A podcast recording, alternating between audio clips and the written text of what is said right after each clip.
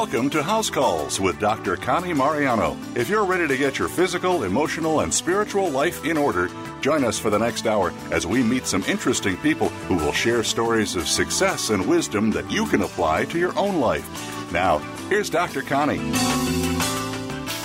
Welcome, everyone. It is the month of April, and we are broadcasting live from the Voice America studio in sunny, beautiful Phoenix, Arizona. I want you to know that I am more than six feet away from any human, human being here. And the wonders of radio has it that I may be as far away as the sound of my voice. So know that. But my radio shows in the month of April traditionally have been very happy. You know, it's springtime, it's Easter, uh, warm weather, the flowers are blooming, love is in the air. So let me start off with some happy news, right? Especially a time like this. I start off with my honorable mentions in San Diego. I say hello to and honorable mentions to my sorority sisters at Salayan Filipino Sorority who are listening in today. Como esta to Joy Ella de Guzman and all my sisters there. Also to my high school classmate Olin Golden in Imperial Beach listening in. Hello, Olin. Hello, Tyler. Happy Passover last week to my Jewish friends and listeners. Happy Easter last Sunday to all my Christian friends. April's also a special month in my family. My grandson Alexander turns three on Sunday. We're going to have a drive by parade. We're going to wave to him, give him his gifts, and then he's going to go inside the house with his parents and his sisters and have a Zoom birthday party with the theme of dinosaurs. His father, my eldest son Andrew, celebrates his birthday next week. Happy birthday, Andrew, in advance. Sorry, son, no dinosaurs for you. April birthdays predominate among my friends. I'm going to name them here who celebrate the month of April as a birthday. Donald Pruitt, David Borneman, and his lovely wife Vita is listening in to celebrate celebrated this birthday. Joan Martin, Astarte Burnett, my big sister Maddie Williams, Hardy Good, Jerry Stadler, Tim Snyder, Curtis Devine, Uncle Don Murphy in California, Barb Mullet, Scott Colson, Teddy McLean, Daniel Bunn in Medford, Oregon, Gregory, Bridget Gregory in Arizona, Jennifer Myers in Arizona, Joe Parrish in Sedona, Lillian Evidente, Sue Stevens, Carmen Reno, and many more. You know, it seems like a lot of birthdays in April, but you know, April isn't the month that has the most birthdays. Do you know which month has the most birthdays? Well, September. September is the most popular birthday month in America. Birth data compiled from 20 years of American births show that mid September is the most birthday packed time of the year, with September 9 being the most popular day to be born in America, followed by September 19th. And again, happy birthday to you all. Also, happy anniversary this month to Andrew and Erin, his beautiful wife. So, lots of happy things, but it's tough when a lot of sad things are going on during this time. And what we're talking about, and you well know, is we're in the middle of a war. We're battling against an invisible enemy, COVID 19 or coronavirus. On our show last month, we had the infection control expert, Buffy Lloyd Krejci, who was very helpful in discussing how to slow the spread of this virus. And I want to clarify one thing about our credentials that I might have misspoke last month. Buffy is completing her doctorate through Capella University with research through the University of Arizona. So I think this month, if I'm recalling correctly, she should be getting her PhD. So congratulations to Dr. Buffy, the, the infection expert. After our last show, there have been a lot of questions and obviously a lot of concern about COVID 19 from many, many people, especially my 320 some patients out there who have many, many questions. If you look at the numbers, and, and it's nonstop if you look at the news, right now we have over 2 million people who've been infected with this virus. The number of the deaths globally is over 144,000. The number of recoveries, 546,000, over that many. If you look at the U.S., we have over 647,000 infected with this virus, with 34 over 34,000 deaths as of to date. And then the recovery has been at least 57,000 people, and then active infections 582,000. And the hope is that this, these numbers will begin to plateau, slow down, and then we can start seeing a decline. But it's impacted us in so many ways. You can't escape it. It's changed us in terms of our our physicality. We have to social dis- distance. It's dramatically changed us financially. People have lost jobs, they've lost investments. Things that were everyday parts of life are gone. Shopping, dining out, being out with our friends, going to games and movies and shows, shaking hands, traveling on airplanes.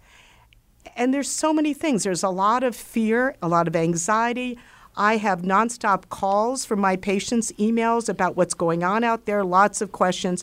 And I want to share briefly some of these questions. First one Should I wear a mask? And I know California has mandated wearing a mask, New York has. The CDC has recommended that all Americans wear a mask when going in public. But I tell people the mask will not prevent you from getting COVID 19. It may decrease your ability to transmit the virus if you have it to others if for some, for some reason you don't, if you don't have symptoms. The most important role of the mask is to decrease the number of times you touch your face, thus protecting you. Now, if you have an N95 mask, that's what's recommended for healthcare workers. That's the one that can actively protect you from the virus, from getting it, but that's being reserved for healthcare workers. And then the question I hear up is what's the best way to prove I actually have COVID 19? Well, there's a polymerase uh, transcriptase uh, chain reaction test.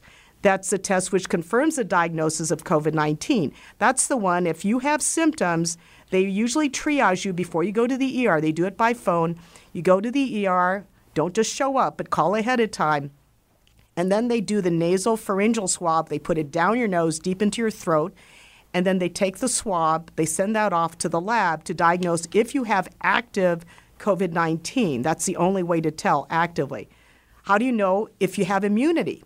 well, that's a special blood test. And a lot of patients have called me saying, Well, my buddy down the street's paying $150. If you go to this person's house, they do a blood test.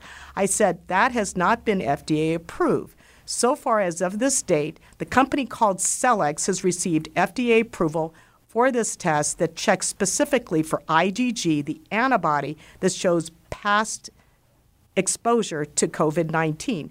Abbott Diagnostics has received approval, Mayo Clinic is working on it. So be wary about what's out there because if you are positive from one of these tests that re- received emergency authorization to test, wasn't FDA approval, but emergency authorization, there's so many of them, you could be positive, have no symptoms, don't think you're immune. You could be positive to another coronavirus that was out there in the fall or a few months ago. That's not specifically COVID 19. So wait till the specific test that checks IgG antibody to COVID 19 and not the general coronavirus. What's the best way to treat COVID 19? Supportive care, hydration, Tylenol is important.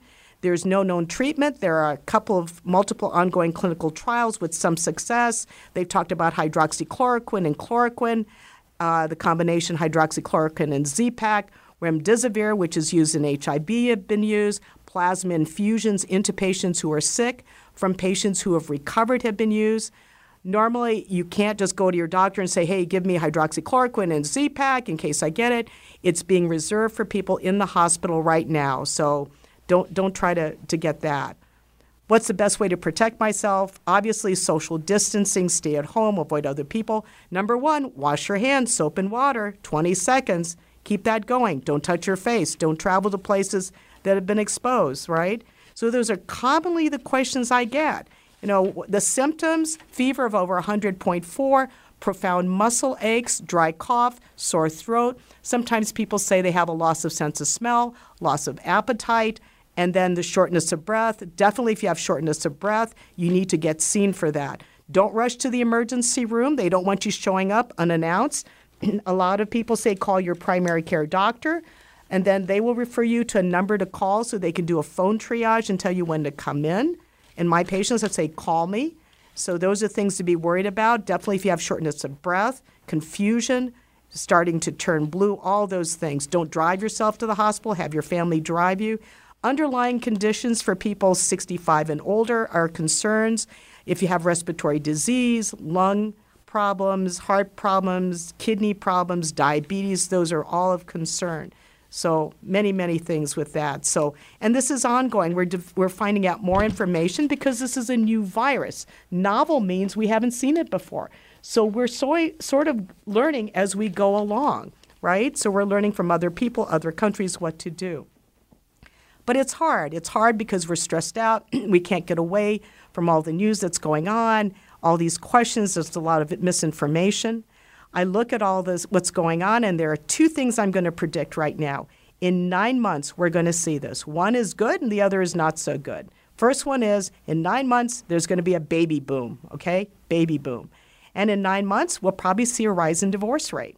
Why? Well, stress is high, everyone's affected. We've got an insidious and invisible enemy that's deadly. You know, we're under a lot of stress. People have lost loved ones, they've lost jobs. Over 30,000 Americans have died from this, th- this, this disease. Our lives have changed. So we're stressed. I mean, what are we to do, right? So this is when you take a deep breath, hit the pause button, rely on your resilience or our ability to bounce back to a capacity to where we were before. How do we do that? How do we bounce back? But even more challenging, can we survive and thrive at a time like this when things are really rough. So that brings today our special call in guest, who I asked to speak with us, who's an expert on res- resiliency, the ability to bounce back from difficult times. And I'm going to read you his bio. Dr. Michael Cofield is a PhD. He's a consulting psychologist in private practice for over 30 years. He is a board certified diplomate in, the, in clinical health psychology he was also the director of behavioral medicine and employee counseling for two major medical centers in the Phoenix area for many years. He's consulted nationally and locally with businesses in the areas of enhanced resilience, stress management, wellness, and has received advanced training from the Harvard affiliated Benson Henry Institute of Mind Body Medicine. Dr. Cofield's the author of the Roadmap to Peace of Mind, which has been used by over 200,000 mental health clients worldwide. He is also the author and developer of two online platforms, Resiliency for Life and Healthy Mindsets. So, very important things he's helped out people. He's also a dear friend of my late husband and mine, a former pilot, and uh, just a wonderful, great guy. So, he's our call in guest today, and I'd like to welcome Dr. Michael Cofield. I was having a little trouble hearing you. I'm still here. Oh, okay. Speak up, Doctor. This is Dr. Michael Cofield. Welcome to our show. How are you? We having okay, a little stress so, trying to log on? sorry about that. Thank you for inviting me. A um, little bit of trouble hearing, but I think we can. I think we can work around that. It's my pleasure. And that, by the way, was a great update. That's the. That was just super. Well, you know, you hear enough of it on TV and then to the point where you max out and it stresses you and I just turn it off. It's like, okay, I get it. You know, I'm going to socially isolate. I'm going to make sure I, I take care of myself, physically isolate, socially connect. But it's like up to a point, okay, what, what can I do? What can I do? But as you well know, this is a really, really stressful time. Dr. Michael Cofield, how does anyone get through this? yeah, you had to start with a real easy question first. I see. Thanks, thanks for that. Appreciate it. Uh, I'd say the short answer would be some better than others. Okay, you're right. It is an extremely stressful time for everybody. I hear people describe it as, and I'm sure you have too, as an unprecedented black swan event, the pandemic from hell, and a few other things that I can't uh, can't repeat here. But uh, you know, if someone were to tell me today that uh, they didn't feel that their resiliency was being challenged by what's happening, I'd be really worried about it. Uh, but at some point, I do believe things are going to normalize, and there's going to be some sort of stabilization that's going to happen. I mean, that's kind of the history of the country. We do get past these things and and, and all, but um, there's going to be some. You mentioned the ability to bounce back and and recover from adversity, and that's that's the basic definition of resiliency. But there's going to be a significant percentage, in my opinion, who are probably not going to fare so well. Some will do well, others will maybe even do better, but there'll be a percentage that won't uh, won't do as well. And you know, Dr. Connie, you know from your own practice, you can have two people who have who have the same external set of circumstances or the same illness or disease, and in interacting with them, that you quickly learn that one of them is going to suffer greatly, and the other one's going to pull it together and somehow get through these very difficult times. I'm sure you've had that. Am I right? Oh, absolutely. You know, people react in different ways. When I lost my husband, probably the most stressful time for me was losing my husband unexpectedly in July. And the way I deal with stress is I keep working. I have to do that. I have to do something. Mm-hmm.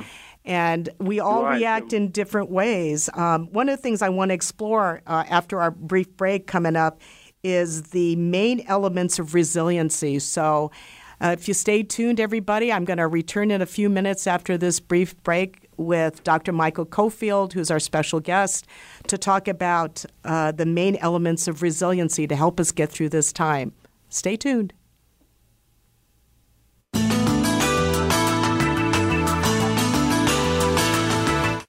Become our friend on Facebook. Post your thoughts about our shows and network on our timeline. Visit facebook.com forward slash voice America. Who's your doctor? When I was looking for a doctor, I thought, which person gets the best care of all and whose doctor's credentials are the most carefully reviewed? Well, the answer was obvious. Who looks after the President of the United States? My doctor is the doctor who has taken care of three presidents and their families. Dr. Connie Mariano. I've heard about her. She's board certified in internal medicine and has been practicing medicine for over 30 years.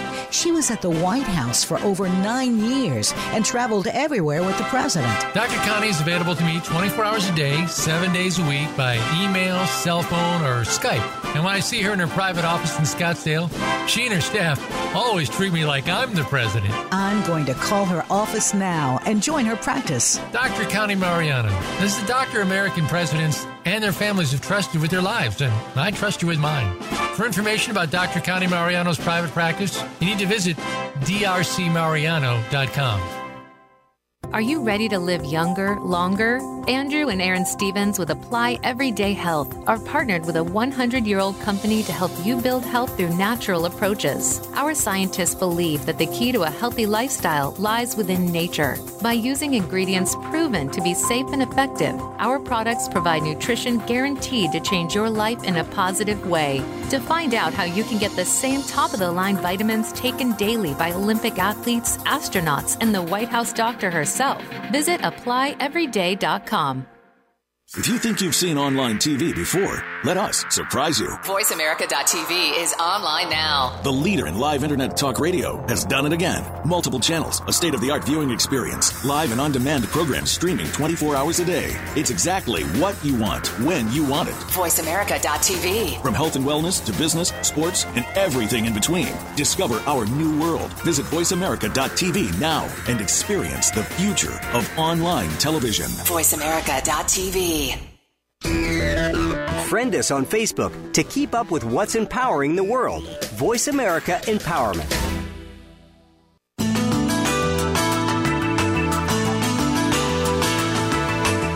You are tuned in to House Calls with former White House physician Dr. Connie Mariano. If you have a question or comment for our show today, please call in to 1 888 346 9141. That's 1 888 346 9141. You may also send an email to Dr. Connie Radio at gmail.com. That's Dr. Connie Radio at gmail.com. Now, back to House Calls with Dr. Connie. I know you're all feeling stressed out there, and this is a stressful time in our history. And this virus has affected all of us. And I've asked Dr. Michael Cofield, who's a PhD in consulting psychologist, to be our call in guest today to talk about resiliency. And Dr. Cofield, can you explain the main elements of resiliency? Of course, yeah. There are there are several ways to think about it, but what we found in our experience is that there are basically four elements. Uh, we refer to them as four pillars, which uh, it can either stand alone, but they also work well individually. And uh, the nice thing about the resiliency literature is that it's, it's based on some pretty solid scientific findings, and so we try to include the ones that have that have those. The first pillar is referred to as mental hardiness, and it deals with the the resilient mindset and factors that have been associated with higher levels of ability to resist and, and, and withstand adversity. The second pillar is social connectivity, such an important one today with all this uh, social distancing and all of that and it uh, really actually may be one of the top predictors of your level of resiliency. The third one got a funny name. We call it building mind, body, muscle memory. Because under the sustained stress of what we're experiencing now, but just even prior to all this, even in general regular life, um, you know, our nervous systems get overactivated, and uh, you need ways to to unplug and to, to calm yourself, and so that's an important one. And then the last one has to do with sparking positive emotions.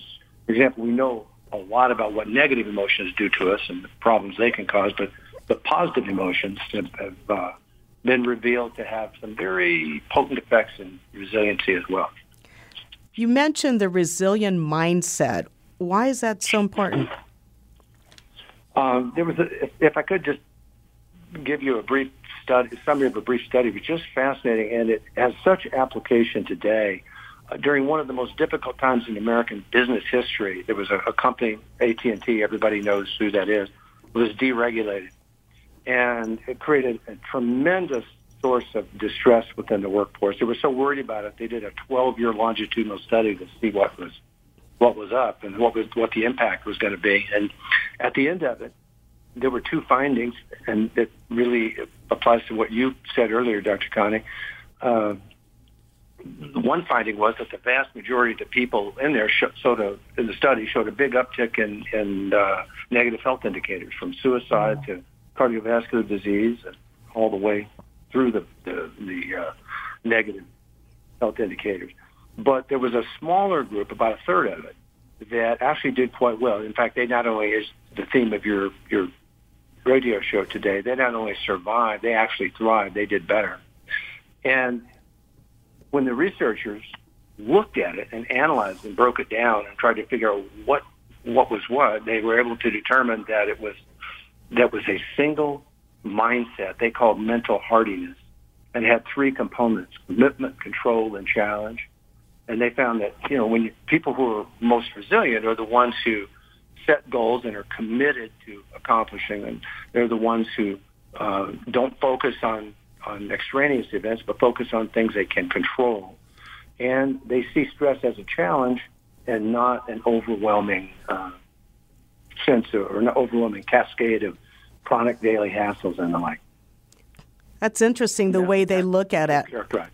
You know, I, I look at I look at the, the biochemistry of what when somebody is stressed, the hormones, the epinephrine, the norepinephrine, the adrenaline, the cortisol, and studies have shown that those are the the hormones in your body that you feel under stress, but they're also the hormones when you feel excited. It's how you view that, how you view or channel those emotions to put them towards something positive, right? Well, that's that's really at the core of the resilient mindset. Is you're exactly right. It's not the specific event in and of itself, or set of events or circumstances that determine how someone's going to handle things. It's it's the the meaning they assign it on a basic operational level. It's really how they talk to themselves mm-hmm. about it, mm-hmm. how they how they think about it, that determines their emotional response. Tell us about the social connectivity because we are all physically distant. And I tell people, yeah, you know, tell us about, about that because that's so important. yeah, that's such an important important question. I really don't like the term social distancing. I'd, mm-hmm. I'd be curious to know what you think about it too. But it's physical, um, yeah, I, I don't. It's a misnomer, and what they really mm-hmm. intended to mean or intend to say is physical distancing. I'm glad more people are talking about that. Right. Because the very last thing we need right now is more emotional and social distance from people that are close to us, from a from a support group. Mm-hmm. Uh, it is true though that that people are becoming more socially isolated because of these circumstances, and that is that is a huge problem.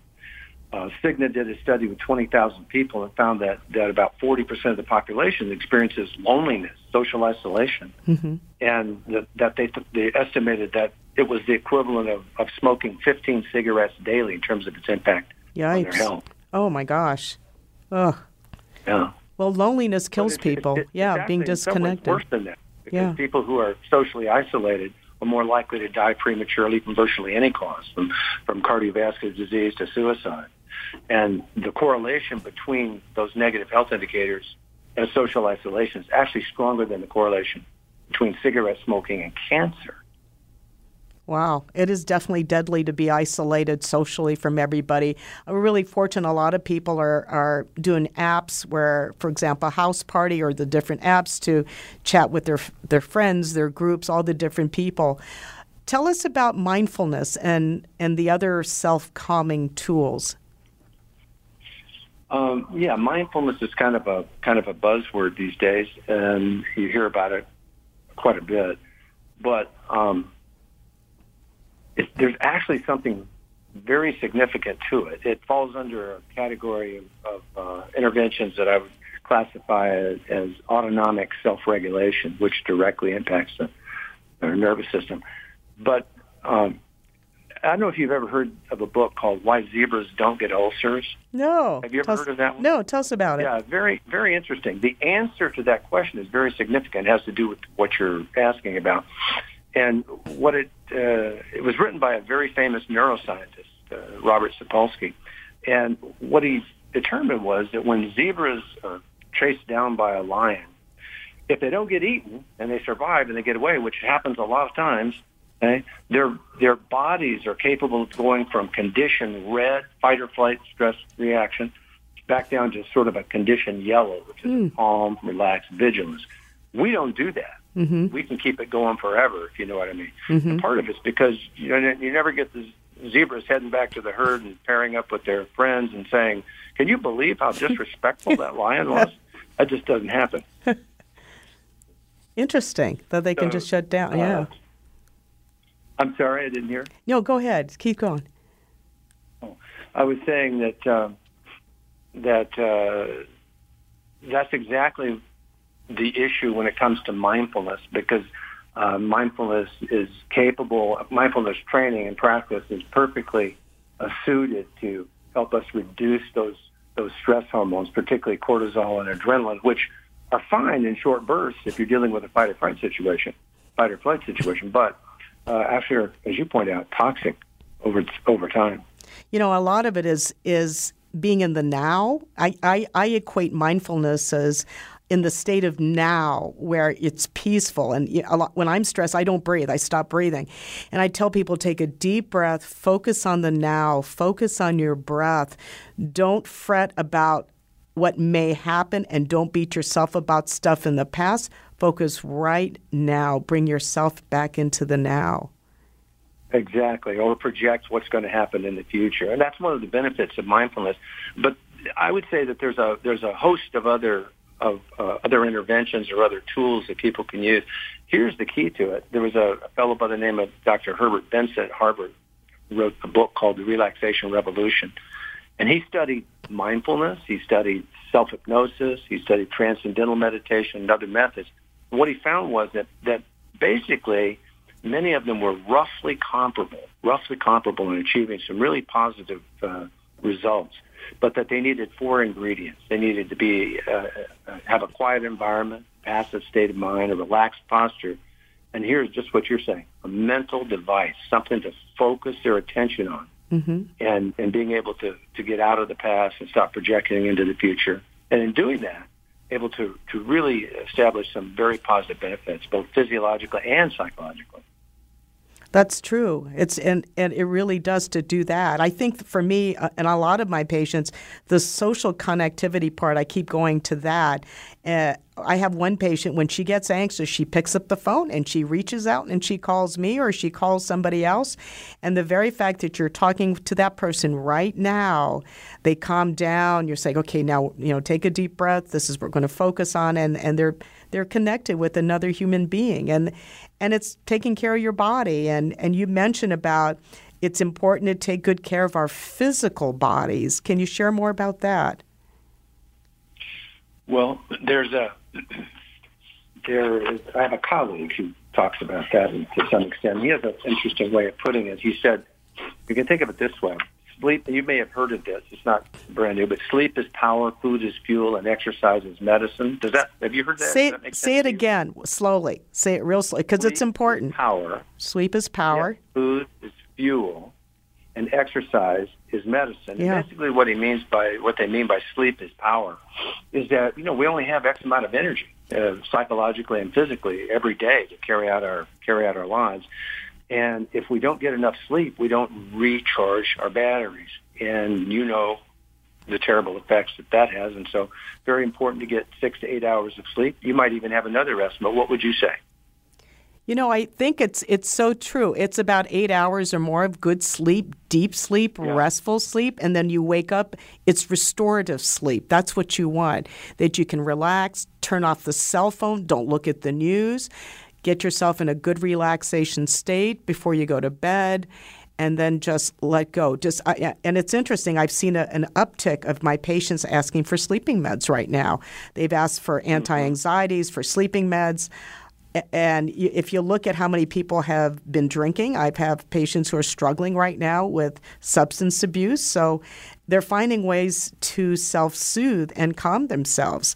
But definitely sleep is vital right. to that. Absolutely. Talk about exercise and, and food also. That's important. Yeah, the food, the food uh, is, is interesting because, you know, you have in your audience, I'm sure, people with high octane brains. You're very smart people, they're talented people and if you put uh, regular gas in, in a high performance vehicle, eventually the engine's going to start pinging and you're going to create some damage in that engine. So you want to think smart about the kind of food you eat and don't put low octane food in your system very often. And that would, of course, include things like excessive amounts of sugar, comfort foods, uh, and the like. And the uh, exercise as medicine uh, is a little confusing to some people, but I think it makes good sense. And what it basically is saying is that with uh, with exercise and getting yourself on an established exercise routine, you know, we often recommend about uh, 150 minutes per week of uh, moderate exercise as, as a minimum amount. And uh, what that does is is uh, create conditions within your body that are very resiliency enhancing. Um, just uh, as an example, if you think about uh, cardiovascular disease, you could put you you would know better than I do, but I do understand that once people are placed on an exercise regimen or routine, it can significantly reduce the likelihood of a cardiovascular event. Am I am I right in saying that? Oh, absolutely, absolutely for yeah. for mind body. I think you have to have a routine, and I think the challenge is when people are told to stay home. You know, do you, do you stay at home all the time in your pajamas, eat whatever. And, and um, one of the things people worry is, oh my gosh, I'm going to gain a ton of weight. I'm going to eat junk food. And and if you if you say, listen, I'm going to set up a schedule. I'm going to get up every morning. I'm going to make my bed. I've got things I want to accomplish, as though you were still working in that sense. And then you set up your routine where you've got time to exercise, you've got time to meditate, make yourself sit down quietly, deep breathe for five, ten minutes once a day just to unwind. You've got to do that because that way, and it's yeah, the opportunity think, to do go good things for yourself. This is actually a great opportunity to reboot yourself, don't you think? No, that's that's a, that's a really good point, and I I think you you described it well. And the only thing I would add to the exercise is just one more example, and that is that I'm sure you've seen the the research when, which compares um, a regular exercise routine uh, with antidepressant medication for depression, and the results are are, reg- are pretty comparable, actually. Wow, isn't so amazing? That's yeah. If you think about it, yeah, it is. Yeah, if you think about it in those terms, sleep is power, food can be fuel, and exercise is like medicine in a certain sense, isn't it? It is. And I'm thinking right now, you've got all the listeners out there who are anxious, what what is your advice? I mean, you're getting lots of great things about resiliency and the things that you'd recommend. What would your prescription be for them right now? Well, first of all, I would say that uh, if you didn't have some anxiety right now, I'd be more concerned about it. I think it's perfectly reasonable, makes perfect sense for all of us to have some apprehension and anxiety. But at some point, that becomes unhealthy, doesn't it? So I would I would offer these two things for them to think about. One of them would be you ask yourself, whatever level of anxiety you're experiencing, is is this causing me harmful consequences in some way? And you mm-hmm. can have lots of anxiety, and it may be actually motivating you to take take actions in a dangerous circumstance that can be benefiting you. But if it's causing you harmful consequences, then by definition, it's not a not one not a state that you want to to to stay with if you can have a choice.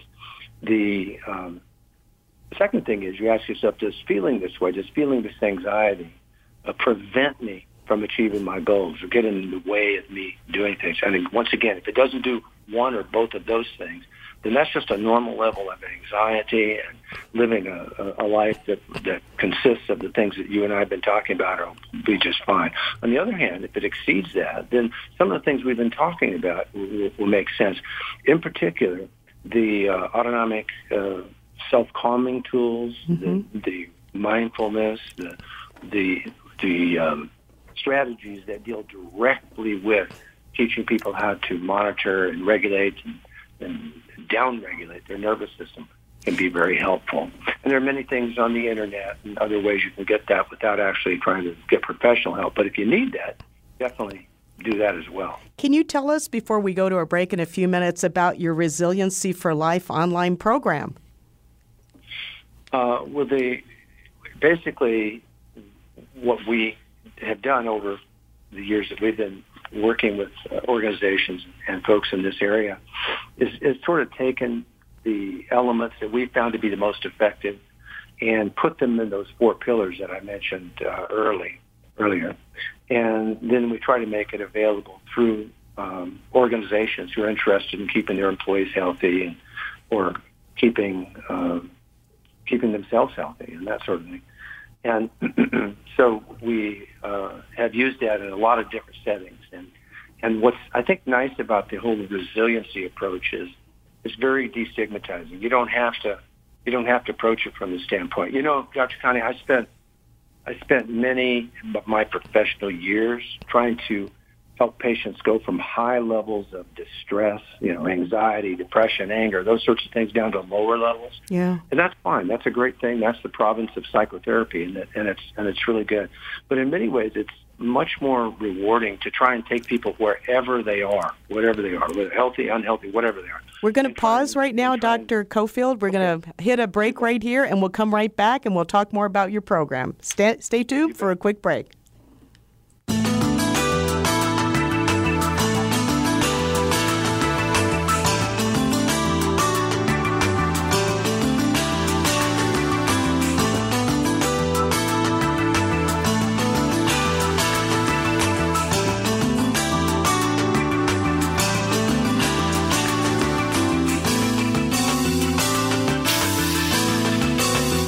Think you've seen everything there is to see in online television? Let us surprise you. Visit VoiceAmerica.tv today for sports, health, business, and more on demand 24 7.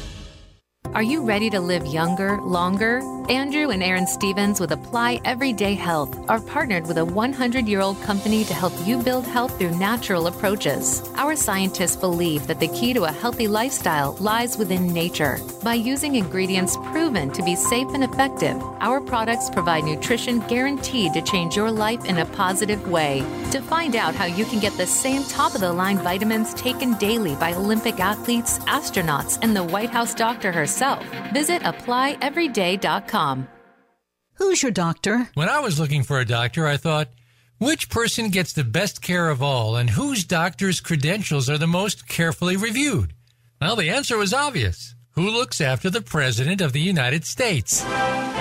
My doctor is the doctor who has taken care of three presidents and their families. Dr. Connie Mariano. I've heard about her. She's board certified in internal medicine and has been practicing medicine for over 30 years.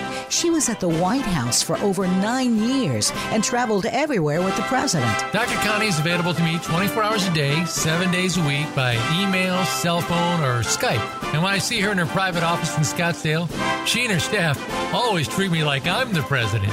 I'm going to call her office now and join her practice. Dr. Connie Mariano is the doctor American presidents and their families have trusted with their lives, and I trust you with mine. For information about Dr. Connie Mariano's private practice, you need to visit drcmariano.com. Follow us on Twitter for more great ideas at Voice America Empowerment.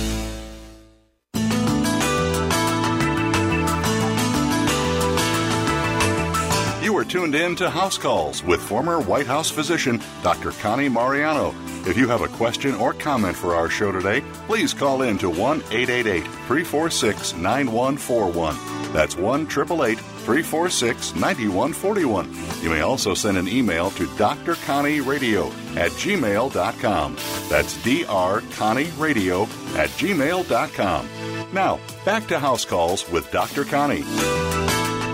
Dr. Michael Cofield, our, our guest this first part of our, our uh, show, has has uh, developed an amazing program called Resiliency for Life online program, and he actually has a special offer to our listeners. Dr. Cofield, are you are you able to share with us about that? Uh, yes, I am. Uh, in the spirit of the times, uh, it's not so much an offer as that uh, we like to, because of the fantastic work that you do and all of the all of the good service that you provide to so many people. We want to make it available as a gift to your listeners, and uh, they can access it and, and, and use it. And it, it, it deals with some of the things we talked about today, but there's a lot of other things in there too, as well as something we really didn't get into today, which are their specific tools and techniques.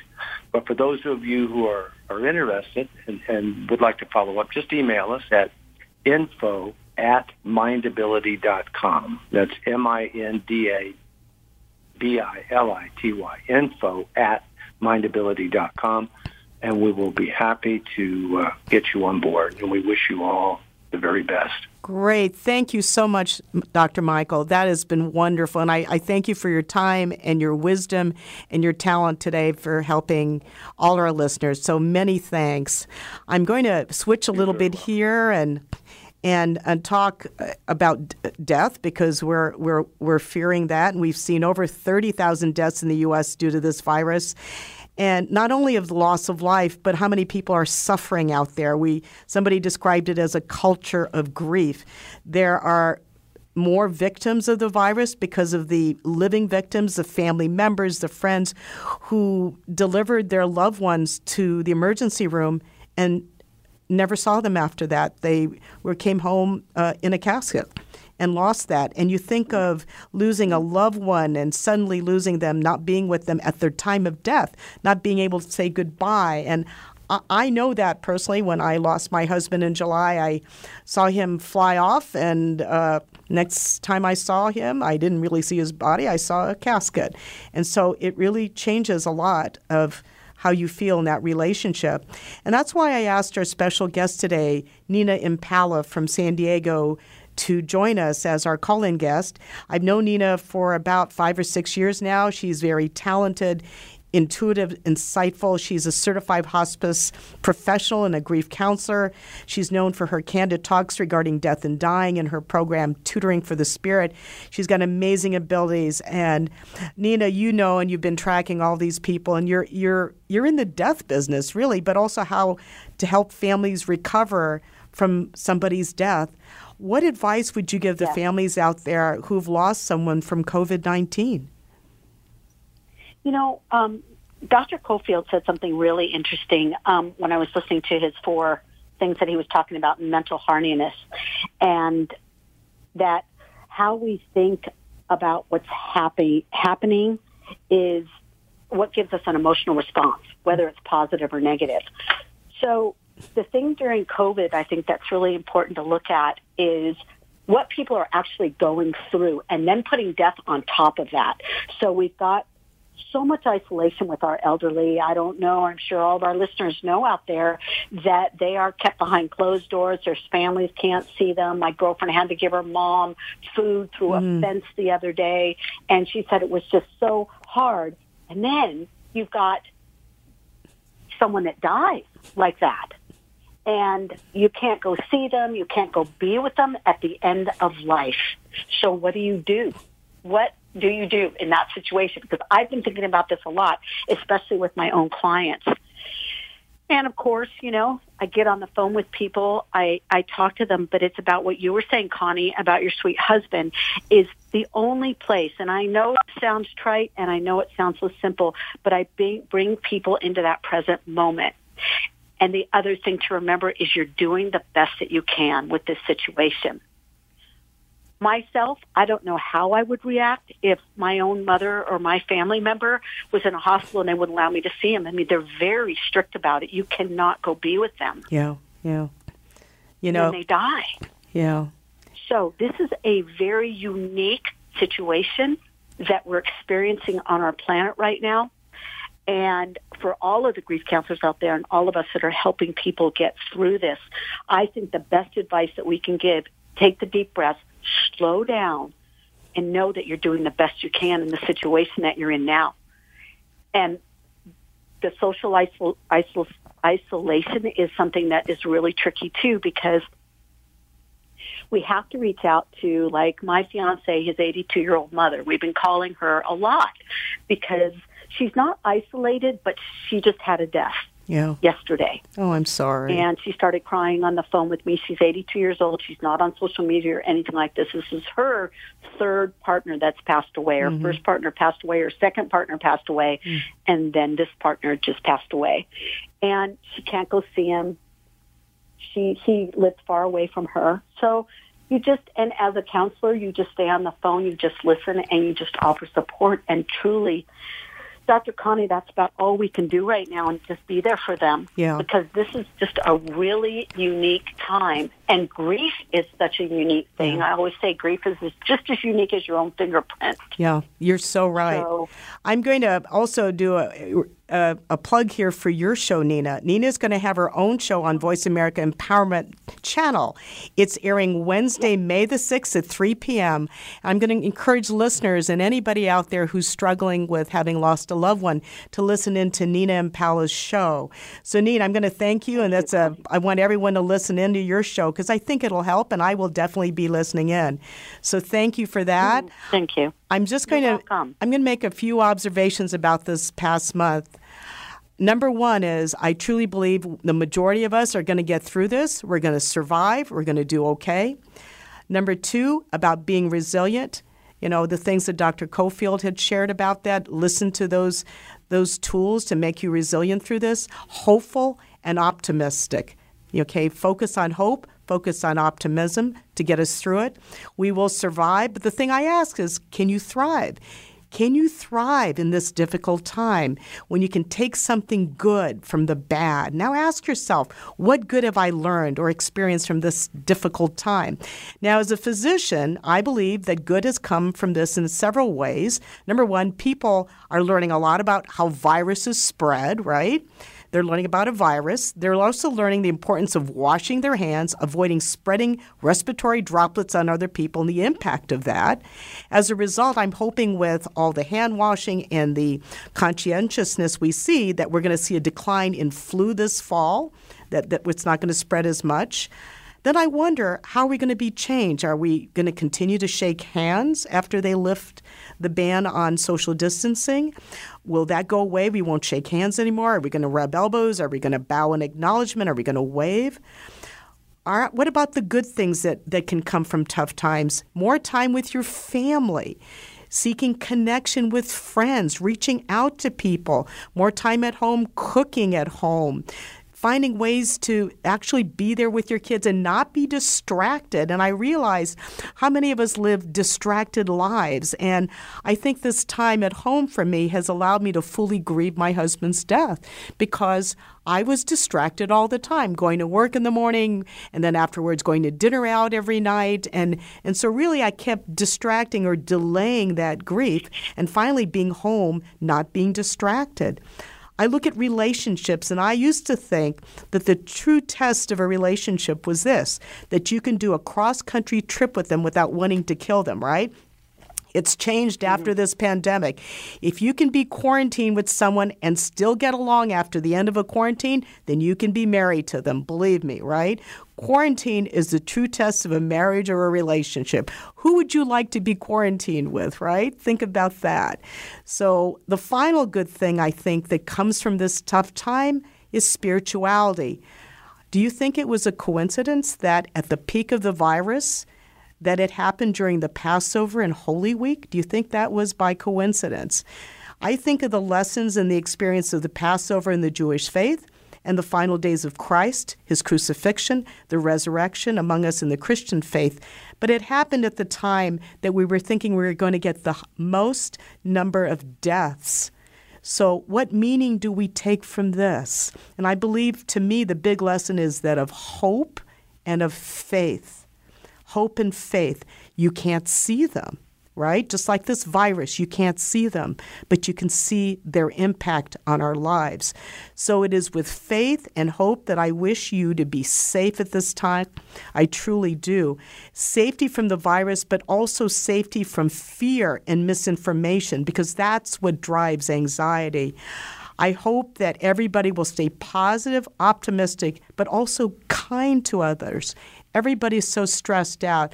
When I go to a drive up and order some coffee or when I order something to go, I tell the person back there who's got the mask on and the gloves, I said, stay well, stay healthy, and I tip them extra right? Because people are hurting, people are suffering. But if you can be kind to them, it helps them. But guess what? It also helps you.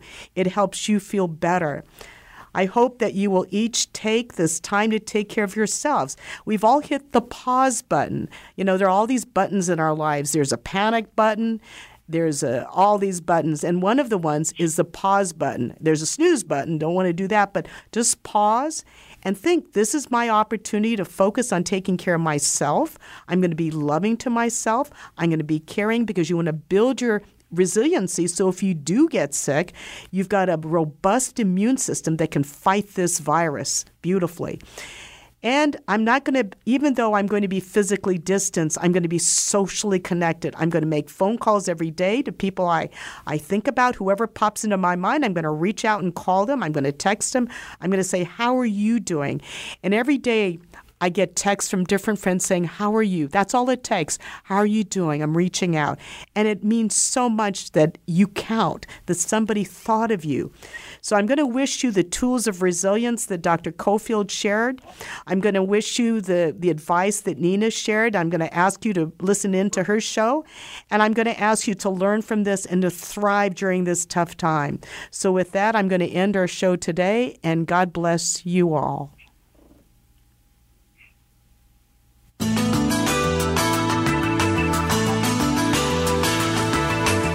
Thank you again for joining us this week for House Calls with Dr. Connie Mariano. We'll be back next Thursday at 7 p.m. Eastern Time, 4 p.m. Pacific Time on the Voice America Empowerment Channel.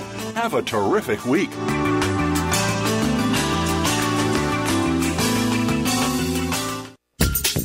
Thanks again for listening to the preceding program brought to you on the Voice America Empowerment Channel. For more information about our network and to check out additional show hosts and topics of interest, please visit VoiceAmericaEmpowerment.com. The Voice America Talk Radio Network is the worldwide leader in live Internet talk radio. Visit VoiceAmerica.com. The views and ideas expressed on the preceding program are strictly those of the host or guests and do not necessarily reflect the views and ideas held by the Voice America Talk Radio Network, its staff, and management. Become our friend on Facebook. Post your thoughts about our shows and network on our timeline. Visit facebook.com forward slash voice America.